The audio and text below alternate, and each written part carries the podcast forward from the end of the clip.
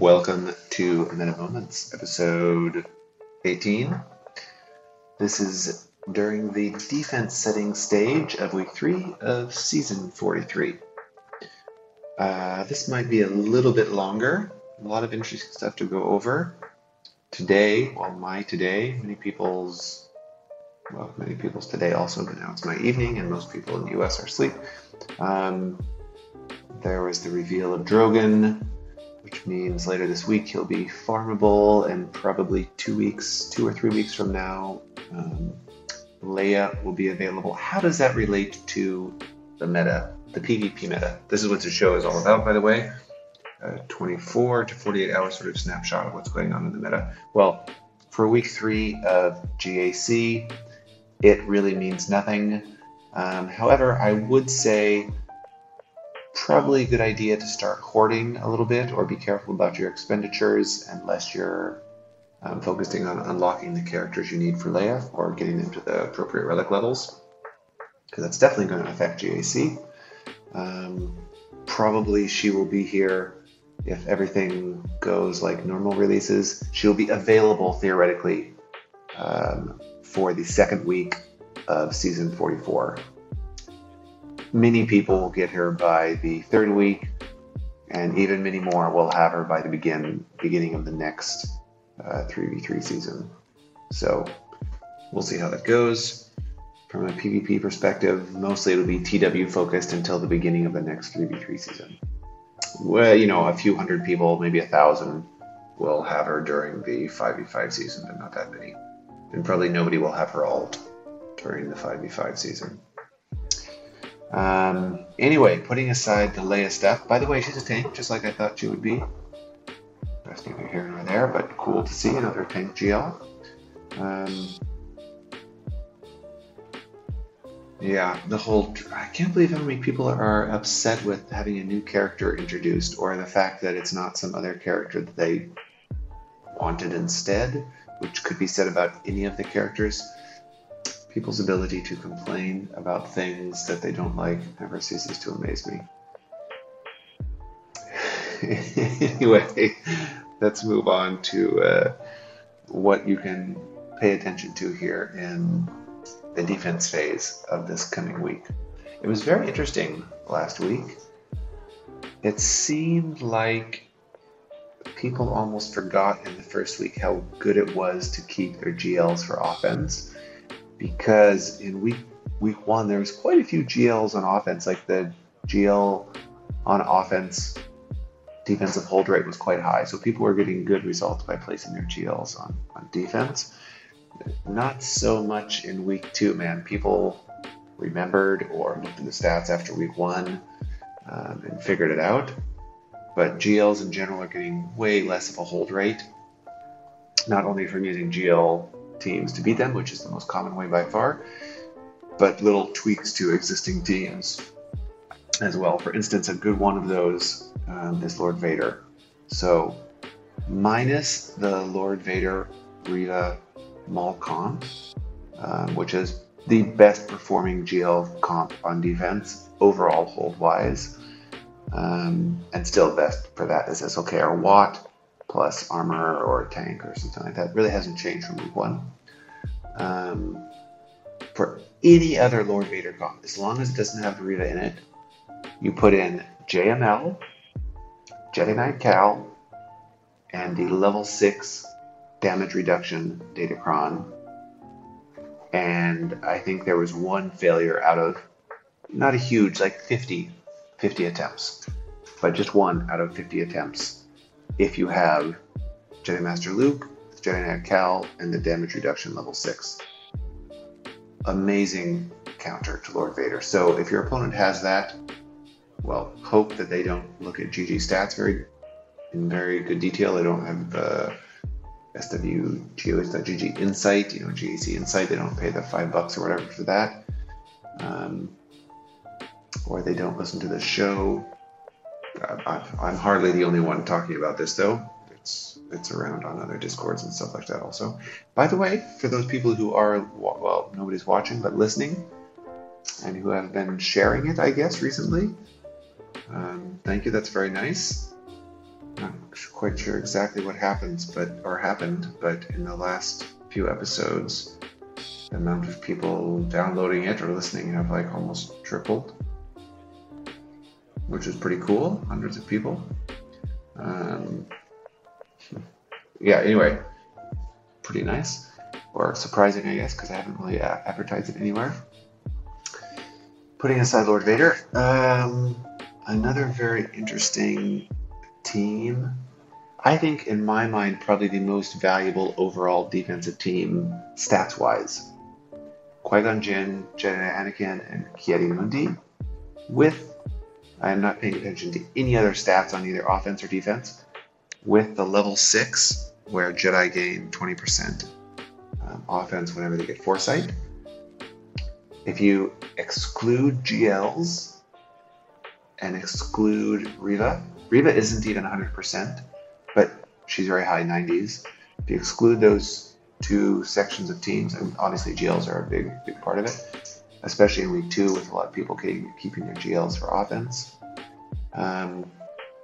Besides GLs and Reva, the average win rate of any other team, and there's thousands of results, the average win, I don't think 1,000, there's like 800 or something.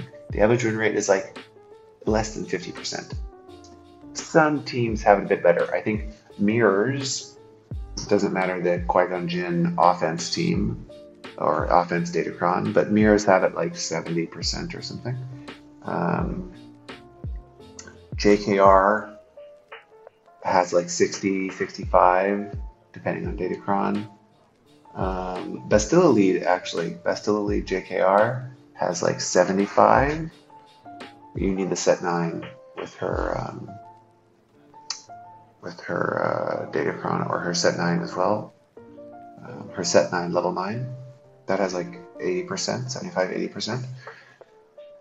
But other than that, like 50% average win rate of all sorts of excellent team. GAC has like 20-30% win rate. I mean, amazing team on defense. Holds everywhere. In Division 1 too, this is not just like lower levels with people using crap relic levels against them.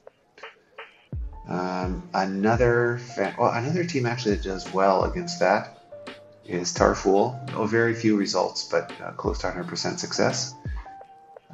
Yeah, Tarfful is that good. And the best Tusken team with Chieftain and Raider Warrior in the same team. On offense, they beat Qui-Gon Jinn close to 100%. But those are also both fantastic teams on defense. It's crazy. If you look at the top performing non-GL teams, on defense, we're talking about Tuskens, Wookiees. Tuskens don't even have Datacron. I mean, not one for them. This is not last season. Wookiee, yeah, they have a Datacron. That's a huge part of why they're good. And Qui-Gon Jinn, which is an old team that anybody can get with. The level 6 is not easy in the new set, but with all the rerolls and what they've done to the Datacron shop, allowing you to get set 3 or level 3 and level 6 reroll materials and cash for shard shop currency. My goodness, that has really made it wide open for anybody. And you only need rank 5 or rank 3. You need relic 3. They get the level 6, their important Jedi level 6 ability from set 10. Crazy stuff. This is a fascinating meta. What else is interesting? CLS, GPO, and the level 6 Wookiee Stun.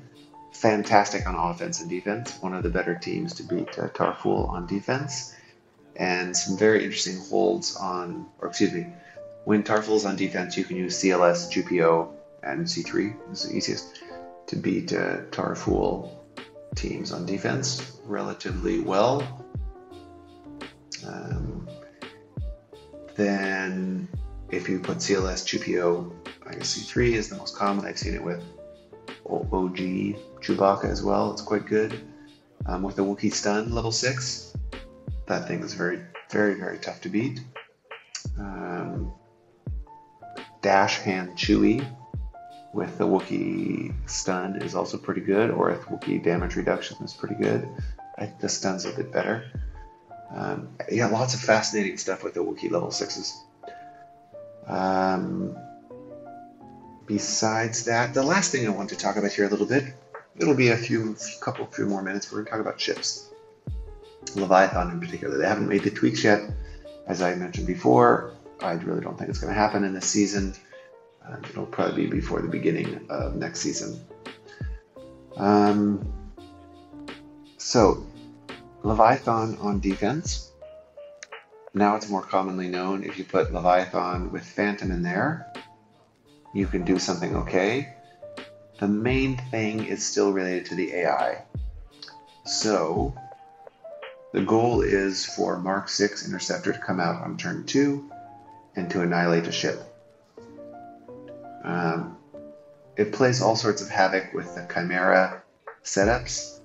However, stats-wise, it's hard to tell because I suspect most people are not playing the Chimera setups correctly, or I think it's actually a combination of these two, or they don't have the appropriate relic levels. Like, they're trying their Relic 5 Iden against all R9 Sith Empire fleets, or R8, R9 Sith Empire fleets.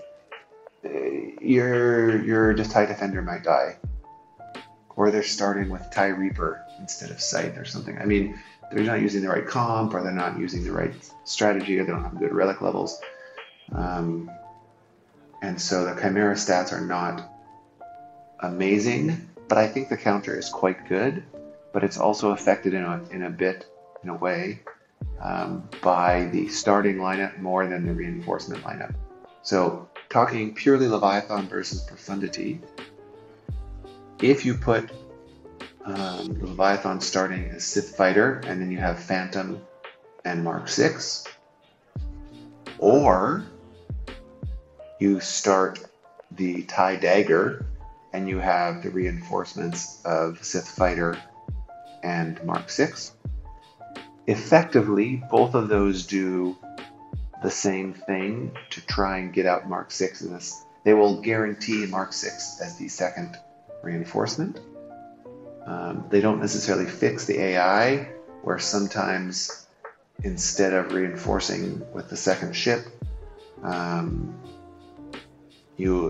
Leviathan will use another skill. I know that's partially related to debuffs and stuff, like there's more variables in there, and partially related to the debuff issue, it can be better to start with the Dagger rather than starting with Sith Fighter. On one hand, it saves your Phantom. On the other hand, it is not quite as reliable because it's a little bit more RNG related to the debuffs. It sort of goes back and forth. Either way, both of those do a pretty good job. By pretty good, the win rate goes from like 97% to like 77%, so it drops by 20% in preventing the Profundity 3-man. So I'd say either of those setups will stop the Profundity 3-man 20-ish% of the time. Relic levels will bump that up a little bit. There's no way to see in the stats to sort by relic levels, but you can look at the results in the details and look at each person's roster and see their relic levels. So it depends on how much work you want to do. Obviously, if your Sith ships are higher relic levels, you probably want to put those in. You probably want to put the Dagger in as starting rather than Sith Fighter, because you get overall more damage if your Fighter is high relic level and the Mark VI is high relic level. So yeah, something to keep in mind for the whole Sith fleet dynamic. Again, this is probably only going to be important for another week because I strongly suspect something will change in the AI before the start of the 5-5 season next season. Besides that, yeah, it really seems that people are back to keeping their GLs for offense, which is sort of the there's a phrase that not many people know, no-brainer. That's an old phrase. Shows my age a little bit, perhaps. Yeah, so I would say keep your GLs for offense. You know, put a couple, few, whatever. The tough ones. Lord Vader is still a great GL on defense. Quite a few people putting like their trash GLs, Jedi Master Luke on defense, surprisingly getting some holds. I think because people put Malgus or Reva on defense, and both of those kill Jedi Master Luke pretty easily. Anyway, not so much interesting stuff going on the GL side, especially with Jedi Knight Cal Kestis around. So with that, good luck. I'm drinking a small glass of wine here. As where I live now, it is the hurricane season, or cyclone season. It's cyclones in the Pacific, hurricanes in most other parts of the world. Same weather dynamic, different names depending on where you live. It's in the news, you know, there's a hurricane approaching Guam, and one near Japan. There's like 7 of them not too far away from where I live here in the southern Pacific. So we're getting torrential rains and strong winds and everything for the next 24 hours. Fun times. I'm having some wine and about to start a barbecue. So I hope you guys enjoy your preparations for the beginning of week 3. Good luck. Don't forget to check those stats. And cheers.